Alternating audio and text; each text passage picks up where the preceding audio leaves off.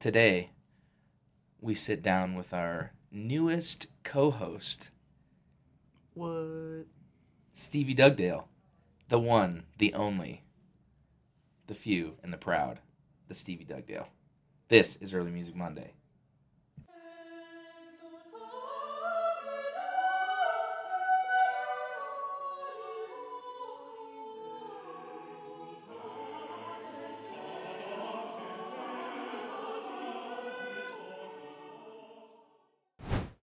Okay.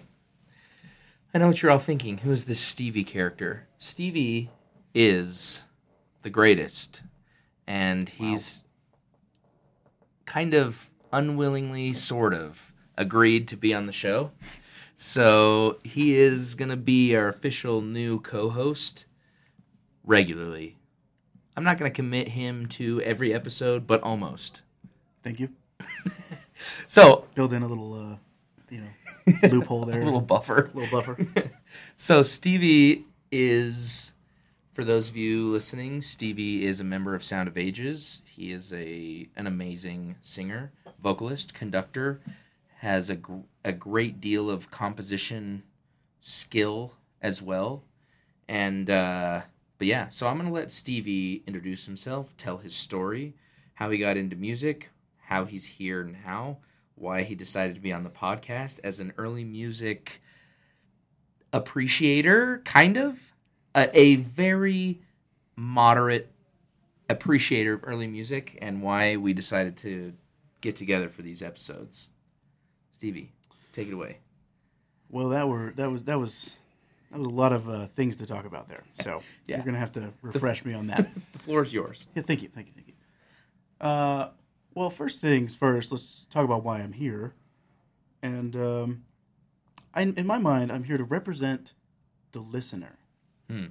Because I, I don't, you probably know, maybe you know, maybe you don't know, I don't know. I'm assuming that most of your listeners are like professionals of some sort, you know, like a choir teacher or a singer or I think so. I, can't imagine like a layman listening to the, maybe they do, I don't know. I don't know either. If they If do, you- you, should write us or something. Yeah, you should definitely send us emails to the sound of ages choir at gmail.com. If you are not a professional or high enthusiast of early music specifically, you should write us and tell us, and we'll make sure that we note that there are people who listen who aren't uh, weirdos. It would be really interesting to see like what kind of people. I'm assuming it's all, you know, professionals in some capacity. Yeah. Anyway, so I'm here to represent the professionals in some capacity, uh, and ask the questions that they would ask, and give you someone to discuss to. Because let's be honest, you, my friend, are one nerdy dude, Wow. and Yeah, you're right. early music is cool. It's very cool. And it can be cool. But sometimes you just kind of go down these little tunnels and and you know, there's no coming back. So, I'm really curious. I was really curious of where you're going to go with that. It's like you started and you're like, huh, am I about to insult every listener by saying that? oh, I definitely don't want to insult the listener. I want to insult you mostly. no, it's just fair. And and Stevie and I's relationship is such to where my love language is roasts. So when someone roasts me, that's Thou how I know they really love me. Be roasted. anyway, so you know, you, when you go off on a tangent on why you know Byrd is the greatest, whatever, of you know, rondo form or what you know, and I'm sitting here, and I'm like, okay, but why do I care? I, representing the listeners, get to actually ask, why should I care? I like that. You know? I think like that, that. makes for good convos. Uh, yeah, that's short for conversation. Oh, thanks. But also, um, being a, a sort of professional myself, I can also, you know, I, I can contribute a little bit and Yeah, and you can maybe walk see the it walk. see it from my perspective and Yeah, and I think your perspective is very helpful for, especially because so that what Stevie just said illustrates so importantly the point. Um, I had a I had a Zoom call with this uh, composer from the UK today. Actually, he's very cool. I won't tell you his name because I'm going to have him on the show in a little bit. I'll leave that little teaser with you. But we talked about early music a little bit and how sometimes it's really easy, and this isn't an insult to the academy, but it's really easy to get this early music is this sacred cow and you don't touch it and or not sacred music, early music is this sacred cow and if you don't approach it literally exactly the way they did in in the Renaissance, then you're not worthy. And so you just just stop. And so there's this like wall I feel. And so I think Well, they're, they're, yeah, they're you can represent I can I can like see past that wall a little bit and then you kind of represent the side of the wall that most even choral professionals like myself before I started Sound of Ages I was that way of like okay I don't get early music it's too it's like those are the the the greatest of all time musicians they like they know something I don't there's this secret knowledge and you have to be initiated and all this other stuff and that's what so Stevie can represent that side of the musician spectrum of it's like I'm actually he's a professional musician choral musician he's brilliant but he's on the side of the wall that we all f- approach early music from which is we know nothing Well, and I, I should clarify. I do. I, I do like early music. I like. right You know, I like it. I enjoy it. I sing it all the time, mostly because you make me. but um, you're welcome thank you. Uh, and I've grown to appreciate it. I just haven't quite reached the level of obsession as you have. And I, I'm interested if I if I could, you know, like maybe you can yeah take me by the hand and lead me to the obsession. yes That'd be kind of fun, you know. Right. And I think that's the goal of the group as a whole. That for the audience members, they feel like, hey, the dead composer shows up on the program and you don't like groan in dread. It's like, oh my, really? This guy again? Where's the new stuff? Where's the Whitacre? Where's the Ešenvalds? Where's the Ola Gjeilo? You know, where's all those guys? Mm-hmm. When it's like, yeah, okay, that's cool. And those those guys have that effect on the program for a reason. But we can make the dead guys have the same effect too, to where basically the entire concert is mind blowing.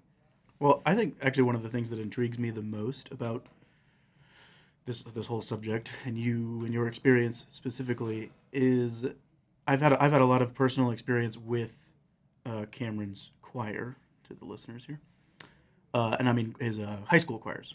Mm. I was his student teacher when he was at the junior high, and then I Those were days never to be forgotten. Yes. And then I have kind of followed him to the high school. I come and do clinics all the time. And like today, I walked into the room and the whole classroom yells, Stevie's here. And I, you know, it just kind of made me feel good. Like that's how often I go. Yeah. I go enough that they all know me and it's really exciting. But one thing that always gets me about those guys is like today they did a Vaughan Williams and uh, they whipped out this music and they're all sight reading it. And it's really cool. But then they're all like excited because it's Vaughan Williams. You know, and Yeah. not Yeah. then it's not not because it's cool music, not because it's you know fun. It's because it's that dead guy. yeah. You know, and I've seen him like like I was like, okay, let's let's do uh I don't know whatever piece, and they're like, oh, the Tallis, but I called it by its name, but it's not that. It's the Tallis. Yeah. You know, so somehow he has indoctrinated these high schoolers, and Cameron, I want to be indoctrinated, buddy. Okay, dude, I am I am all aboard the indoctrination train. Everyone says don't brainwash kids. Well, someone's going to, so it might as well be you. Might as well. you. so I'm all about uh, indoctrination with early music, But at the same time, I'm going to push back. not not like intentionally push back. No, yeah. I will I will naturally let my pushback push back. But see, that's the best part. So I hope that for everyone listening, this this dynamic is I don't know. I think it's way more intriguing to listen to instead of listen to me ramble about stuff. I'm still gonna ramble about stuff, You're pretty good at rambling. but It was you an are, actual you are. compliment. You are. Oh, thank you. Yeah. Yeah, I hope it. Yeah, thank you. Stevie can ramble too, really well, I and it's can. like good epic rambling. You probably already noticed. but it's there's always a. It's kind of like okay, never mind. Uh, That's probably too far off the ramble train, but it's good. It has good direction. That's all I'll say. So Stevie, how did you decide?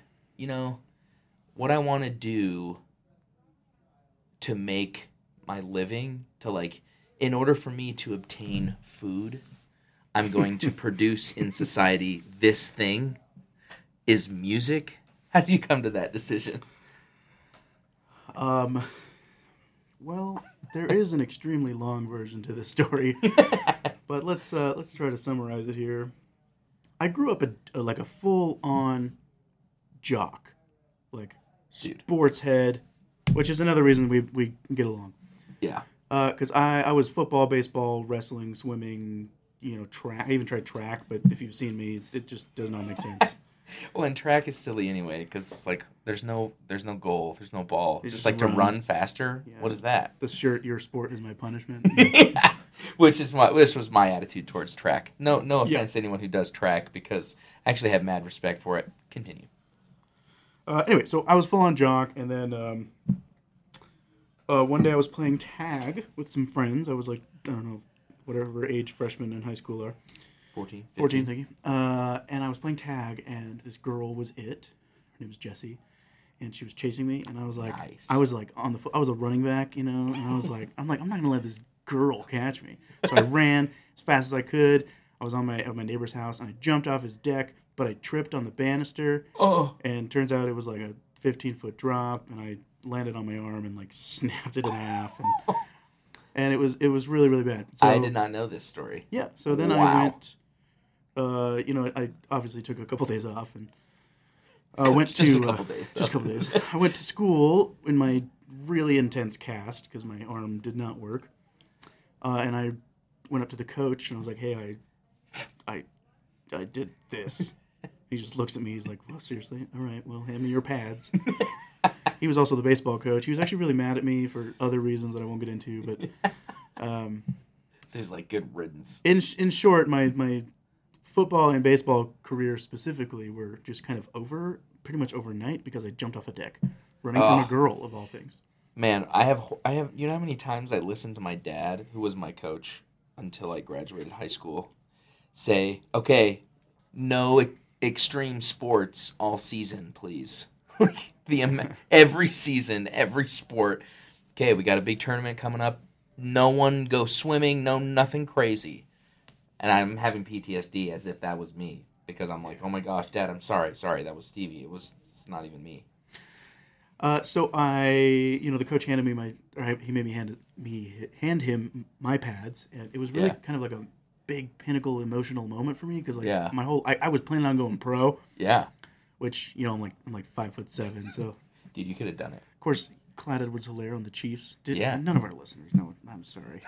No, just go. I'm Clyde Edwards-Helaire on the Chiefs is five foot eight, and he's like the, one of the best running backs in the league. And I'm like, I could have gone pro. See, anyway, but luckily I didn't because uh, I went to school. I had no idea what to do. This guy from my church was like, Hey, the musical needs boys, and I'm like, What? No, man, I don't do that. I'm not gonna sing.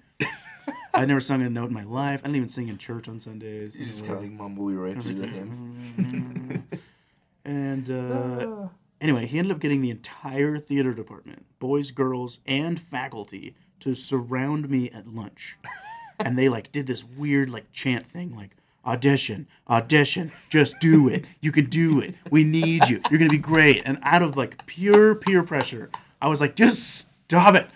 So I went to the auditions, and I was a suitor in Seven Brides for Seven Brothers. And next thing you know, I'm on stage, and I'm like, what am I doing with my life? Uh, but quickly, I found, and I remember the, the moment very specifically. I was in the uh, the shop room, you know, where they like build the set pieces, Yeah, yeah. And um, the the teacher, Mr. Holt, he had the suitors had this little like song that we did. It was like half a song, and there was this one moment, and I'm talking like four measures where there was a trio Yeah. that sang in harmony. All the rest of the time, it was just like unison, a cappella. Yeah. maybe not even just nonsense. It was just horrible. yeah. uh, and anyway, he had to sing this. So he said, "You sing this, and you sing this, and you sing this." You know, it probably was parallel. I don't even remember what it was, but I remember we sang it. Yeah. And like, I guarantee it was horrendously out of tune. It was awful. It was, you know, horrible by all accounts. But I looked at those guys, and it was like some angel had smacked me in the face, and I was like, "What did I just experience?" the answer was harmony. Harmony smacked, which is great because we've spent so many episodes of this podcast talking about harmony being secondary to counterpoint and line. But I'm all about the in my haste, it definitely it is there's a very fine balance. I feel like you're standing on a balance board, you know, that little the little cylinder thing in the middle and you're like surfing on the balance board and one leg is harmony and one leg is line and melody. Mm-hmm. So it's not like but anyway, so that's freaking legit. So- harmony smacks Stevie in the face. It was, and you know, and then to make the rest of the story very short, I ended up joining the actual school choir, and then I joined like all of the school choirs and did the honor choirs, state choirs. And at some point, I was like, you know what, this is super fun. Actually, it was a director in one of those all-state choirs, Yeah. and I was like, that guy was so inspiring. I want to do that for people. Dude, that's I want to inspire people. I want to do this. So I looked up what his resume said, and it said, go get a degree in vocal performance, then get a master's in choral conducting and a doctorate in choral conducting. And I'm like, that's what I'm going to do. So I applied for vocal performance, uh, got in at BYU, decided I did not enjoy that, switched to music ed, and that was a great decision. Yeah. So I got a degree in music ed. Nice.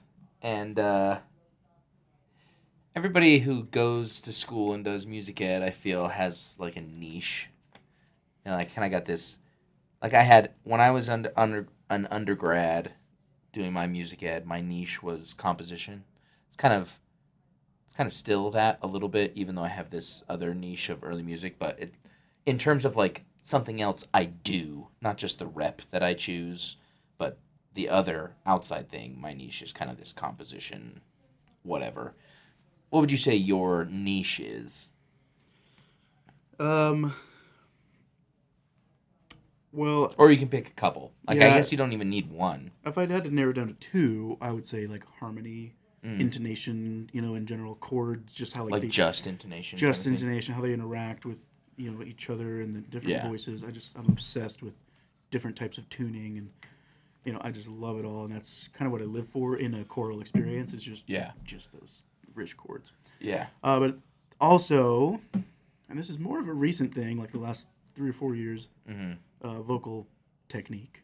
Yeah. I just I just have become obsessed with pedagogy in general Yeah. how to teach complicated principles, you know, with ease, and how to make you know really hard things seem seem not so hard, and how to people at any level. I kind of pride myself that I feel like whether it's true or not, I feel like I can help anyone progress.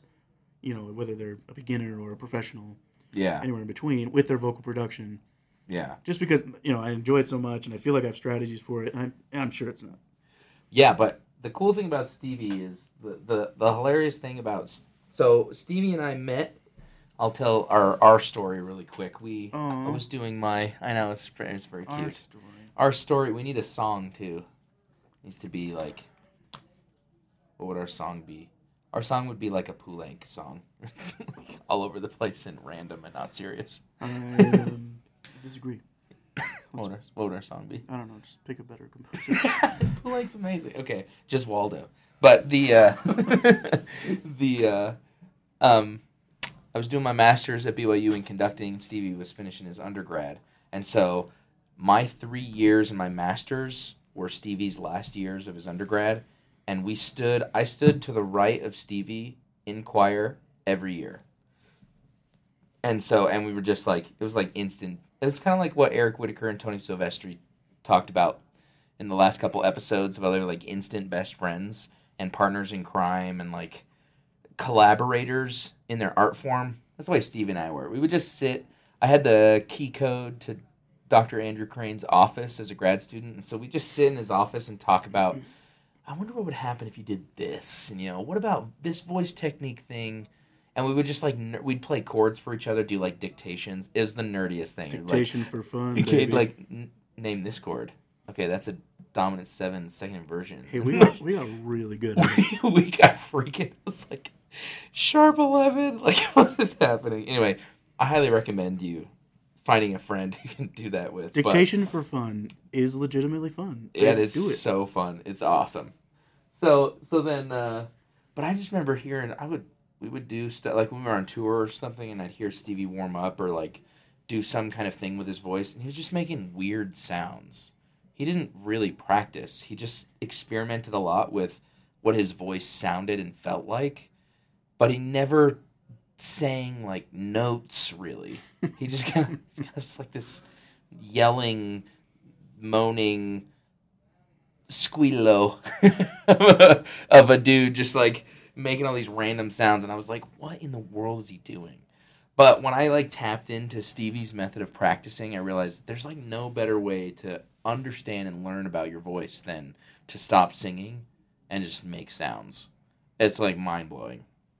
So he'd like we like give each other like voice. Well, I'm saying like a lot because I teach high school students. I apologize. I caught myself. I'm disgusted. I want to throw up. But we would basically quasi give each other voice lessons. More him giving me lessons and me kind of being like, "Yeah, you sound good."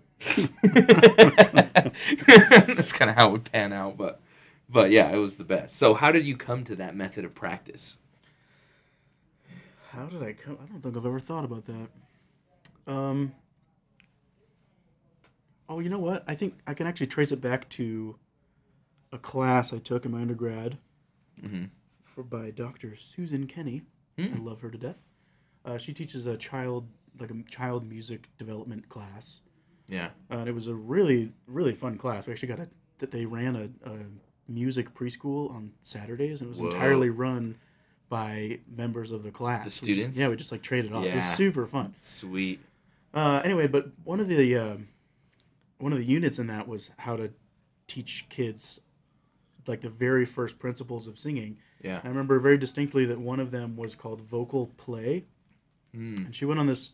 I think she spent a whole day on it, Yeah. just talking about the benefits of vocal play. How just the, uh, them experimenting with their voice um, teaches them how to use it. Because Yeah. so so many times, and applying that to us, I think so many times we get into our our one sound, and Yeah. we try to make like these microscopic modifications.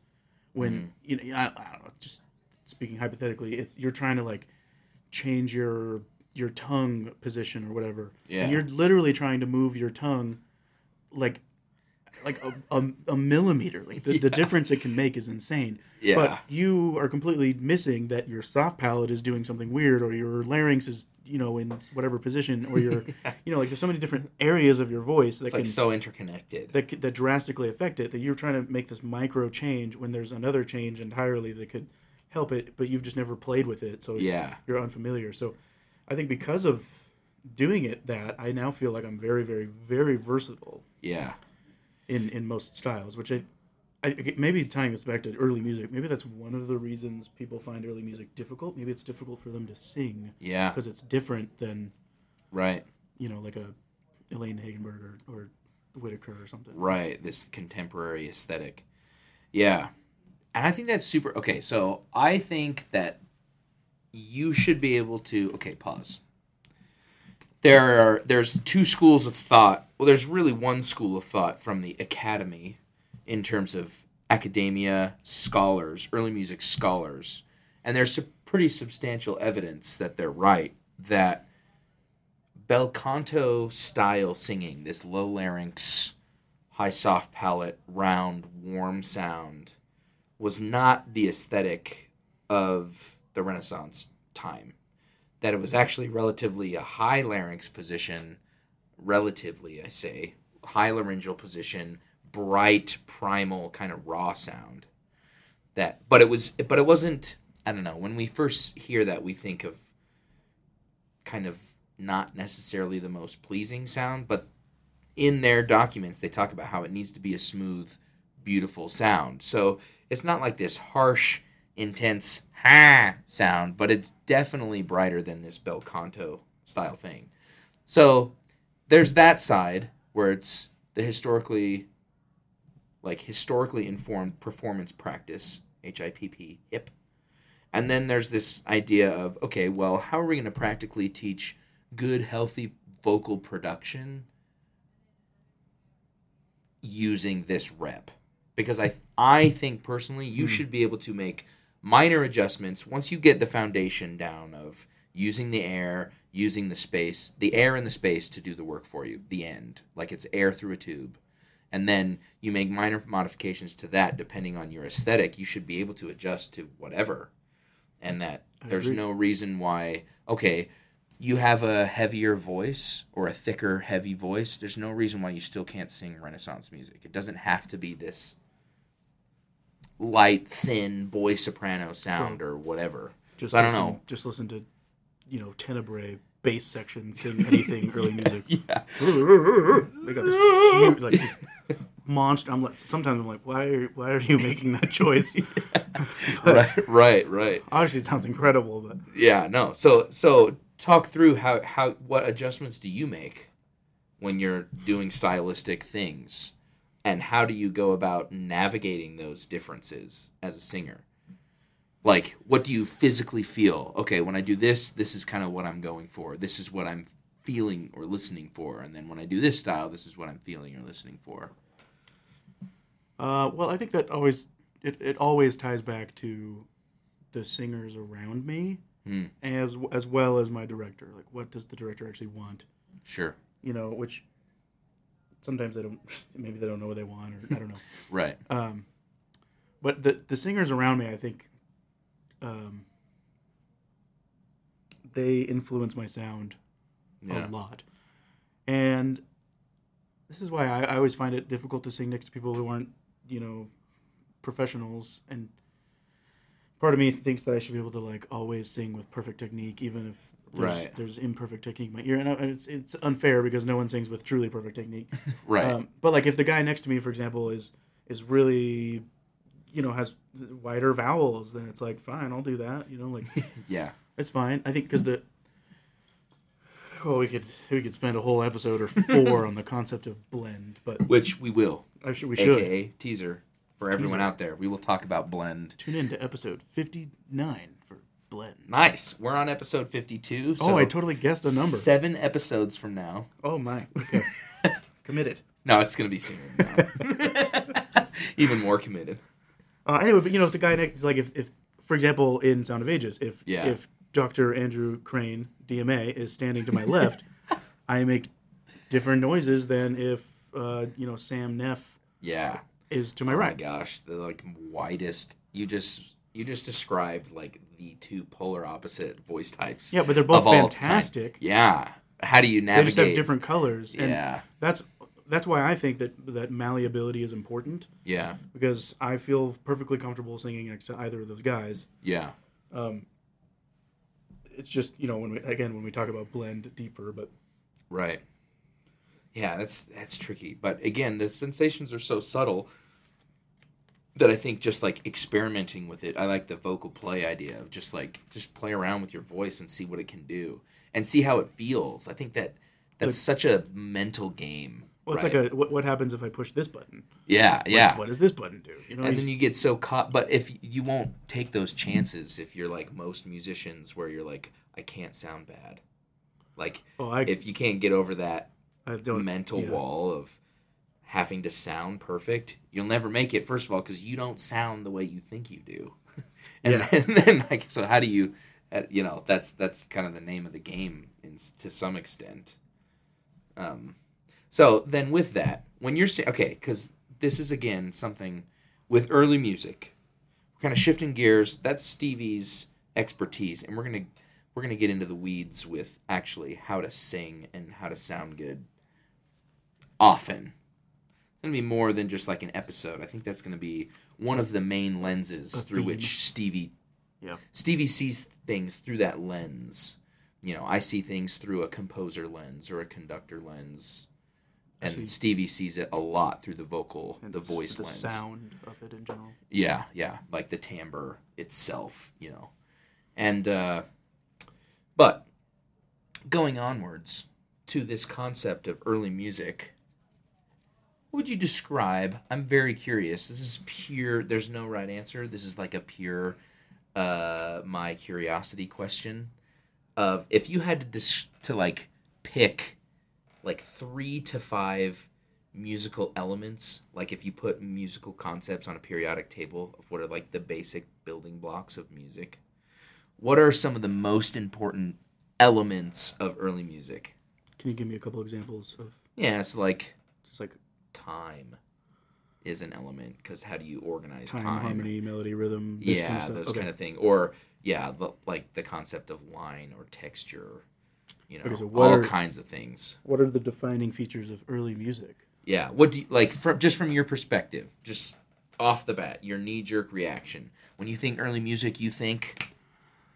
Uh, knee jerk is harmony, honestly, because Mm. at that point they didn't have, they weren't using fancy fancy chords. They were using, you know, mostly diatonic. You know, they used some secondary dominants. Yeah. You know, so the the harmony harmonic language of the time distinguishes it for me. Yeah. Nice. Cool. Um, Interesting. Time, Yeah, it's totally real. Yeah. Continue. time for me as well. Hmm. I this is probably going to show my ignorance, but I feel like every time I sing a Renaissance piece, one of the hardest things is the the timing and rhythm. You know, Yeah. it's like if you sing Baroque and it's like I never ever ever mess up the rhythm. or classical, it's like the rhythms. It's like you know, it's like fine, but you get to these so like real. weird like hemiolas and the it's like two it's in two two or something. and It's like Yeah. I don't what is I don't do two two. Like I'm a I don't read half notes. What is What don't is read this? half you know. And uh Uh, it's, and you just get but you just get lost because there's no there aren't like normal references. Like normally Right. the, the cadences occur cleanly on beat one in most Yeah. music, but not early early music. It's like the, the it can happen on any beat. Like yeah, we're gonna do it on two now, and it's okay, fine. Where are you cadencing to? So it's- what harmony are It's you one of those. on? It's one of those types of music where if you get lost, it's it's it takes multiple measures to get back. Yeah. Mm. You know, even like for for you know professionals, it's just like okay, like you got to make sure rhythm timing you are like all over it, or it's gonna go poorly. Yeah. Yeah. That's really good because I would have thought different things when I first, but I think I would have gone to like melody, melodic line. But melodic line, the concept of line being really important, I think is one of those elements that the Renaissance established and it stayed strong throughout. You know, where it's Yeah, like that that is something that is directly tied to the the Renaissance started this and it never went away. Whereas if you're looking for distinguishing characteristics, I totally agree. That harmonic color of these open sonorities, right? Like open cadencing on open sonorities, perfect triads, a lot of root position stuff. The dissonances are simple that always kind of not always, but most of the time resolve properly. Yeah, they're like almost always suspensions or something. Mm-hmm. Yeah, totally. something temporary. Yeah. So it, yeah, I think if you're distinguishing, I think I think you're spot on. And then yeah, time. If you think about the fact that there were no bar lines in their music, and that you had the tenor part book, and you stood around a giant book as big as your torso, and you and all the other tenors gathered in a huddle and read from the tenor book. Yeah, which and then be the so. alto book was right next to you. The altos were huddled around. So you're not. Well, and because I'm such a harmony-driven yeah. musician, that method is so challenging for me. Yeah. Like, because again, like if you get off, it's like, how do you even know? The, you know, like, yeah uh-huh. yeah there's no way of telling that's why you know all my choir students when i first tell them it's like you do know right that orchestra students just on the other side of that wall there don't have all the parts in front of them they have their part only They're just good so when they have measures of rest they're actually watching the conductor counting that's why you guys suck at rhythm they're like that's why I suck at rhythm because they totally know. But it's the same concept of man. It's it's a you are mentally engaged all the time, and you have to be on it. And yeah, 'cause how do you get back on? So yeah, I think that's cool. I think those are really good distinguishing features. Another one that I thought of, and this is, um, well, it's that nobody knows what to sound like, Mm. which is not a, that's not a distinguishing feature of early music. That's a distinguishing distinguishing feature of us trying to perform early music. Yeah, It's like you could have the same. You could have Thomas Tallis, "If You Love Me." You could find 500 recordings of it, and not two of them sound the same. yeah. Even if it's all from choirs from the same region or country, like all those UK choirs, all do it, you know, subtly different and So that's your job, Cameron. Unify the sound, or maybe not. wow. There's deeper is- discussion. Yeah, yeah, Or maybe at least- not. maybe we- maybe put out like a book on options. Yeah. Here are three we- appropriate options. Yeah, and back it up with some scholarly things, or just make a collection of research about sound aesthetic. Because yeah, I mean, uh, in a couple episodes, we're gonna have Jesse Rodin on the show. He is a Josquin scholar. Uh, he teaches at Stanford University, and he wrote he wrote an article. He actually was actually really kind and sent me a, an article that he's in the drafting process of that he wrote about historically informed performance practice, and he talks specifically about rhythms and vocal production. He talks about the bel canto style versus the other thing. So it'd be really fascinating to get him on and say, okay, well, what do you say then? We, we, we have this lens of historically informed, and then we have this practical, well, what's the aesthetic today and what's going to quote unquote sell today? What's pleasing today? And how do you how do you um, reconcile those two parts? You know, I think that's an interesting question that I really want to ask him because it plays to your point of okay, well, his scholars, his his research leads him to say this, but there's other scholars that lead to say, well, you do whatever you do because that's what they did. They were just really practical, so they just sang in the style of the day. When do you balance? I don't know. I think it's super cool conversation that I really want to hear his thoughts on. Well, and then some of it, I obviously yes, I also want to have this conversation. It sounds very interesting, but I also, sometimes I, I kind of take a step back and I'm like, you know what? Mm. If Gesualdo like appeared right next to mm, us, Yeah, like right now, his first thought would be like, "It's what year? You're still singing my music?" like I don't think he. dude, move on. Well, even or I was just like, I don't care what it sounds like. It's still around. That's awesome. Yeah, you know? that's like, true. Yeah, that's true. I think there's a great homage, respect. Just be like, you know, we're just doing it. And I think you have to. There's so like a billion factors of where are you singing? Are you singing in an awesome big cathedral? Totally. Or are you in a classroom made of cardboard Yeah, it called totally- Spanish Fort Junior High? like students in the back sticking pencils in the ceiling because the risers in the floor go higher, but the ceiling doesn't. so those ninth grade boys are getting as tall as the ceiling and just like shoving pencils in there. But you know, so you just yeah, I think that's that's awesome. So I think that's a great stopping point for today's episode, and uh, a great introduction to to Stevie and his brilliance. This is also you are all hearing the first live in person interview Oh, of yeah. Early Music Monday. this will not become a normal thing because I don't live here. he lives in Missouri, but you I happen to be in Utah right now, so I, we record in person. But Yeah. normally I will be. via Zoom, and it's gonna be awesome. But maybe someday in the future, you never know Yeah. what might happen. So, uh, Stevie, any parting words of wisdom? Um, just that I'm excited. This is a cool opportunity. I have a lot of questions. Sweet, Luckily, we have a lot of episodes to answer them. hundreds. yeah, yeah. and uh, I think I think we're gonna have some interesting discussions. I were I would personally really like to hear from listeners. Um, if you know, like what they do. Yeah, Are, they, are you awesome. all? Are every are every one of you choir teachers? Are you all Yeah. professional singers? Are you all like musicology majors? You know, I don't know. Yeah, I would be too, because we can really cater, start to really cater our conversations towards the audience uh, in a much more, you know, intentional way. Well, yeah, if they're if every one of them is a musicology major, then maybe we won't talk about vocal technique. You know? Like, what do they care? Especially if their their main instrument was uh, hurdy gurdy or uh, harpsichord. It's like cool, bro. Uh, well, be sure to give us a rating. Five stars is the the only acceptable, real acceptable rating. Let's be real. And uh, share, subscribe, like, comment, review. How do you comment? I don't know actually. Like on, on the Facebook po- posts of the little things, you know, Oh, like of the okay, little yeah, teaser yeah. things, Okay, yeah, or on go. Insta. There you go. So I guess you should be more specific. This is why Stevie's here because I don't. I need so much guidance in my life. Oh, hey, actually, two questions to maybe clarify before we continue. Yeah. What do you define as early music? You maybe you probably established this, but like, Mm.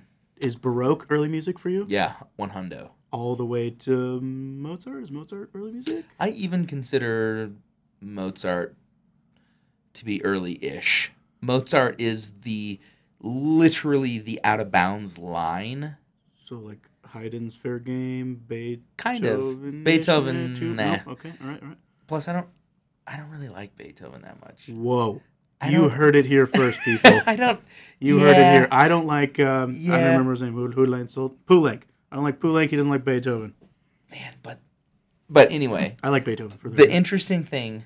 So this is my actual definition of, er, well, early music strictly is yeah like, the first half of Mozart's life. Well, really, even to yeah. So Mozart, and then the first half of Haydn's life. He kind of Haydn gets into switched. the yeah. but and then backwards. Okay, but is that your definition or is that like a an actual definition? I think that's my definition. So what is like, like what is the, you know, Doctor Johnson at BYU say Yeah. music is? It's a good question. Because in my mind, and this is uh, maybe showing my ignorance, I am here to be vulnerable, people. So if I sound like an idiot, it's probably because I am. Hey, Um, I am too. So, But that's why I'm here because I, you know, you say early music, and I think medieval Renaissance. yeah. I No, don't. I don't even think Baroque. Yeah, Baroque is you do, so- Bach. Bach, especially too. Bach is widely accepted. Baroque is widely accepted as part of early music. There's a lot of there's a lot of early music ensembles that are instrumental that do a lot of early Baroque and Bach and that sort of thing. So I don't know if they'd get as far to say that Mozart is. Um, I think that's just me, but Baroque for sure is considered early. So when you go Baroque and backwards, that's pretty pretty pretty standard. Yeah. Okay. I think if I'm wrong out there, you just write and tell me. Uh, excuse me, because again, I'm I'm still, I may be what Stevie considers a veteran, but I'm also super new at this because it's been only a couple years of exploring, which is why we're doing this show in the first place. Nice Explore on camera or Yes. on, on mic. on mic. Good. That was an awesome question. You said you had two. Yep, forgot the other one. So uh, Nice. That's how this is gonna go. I'll remember and ask it next week. Next week. So Sweet. good. Okay. We'll see you next time on Early Music Monday.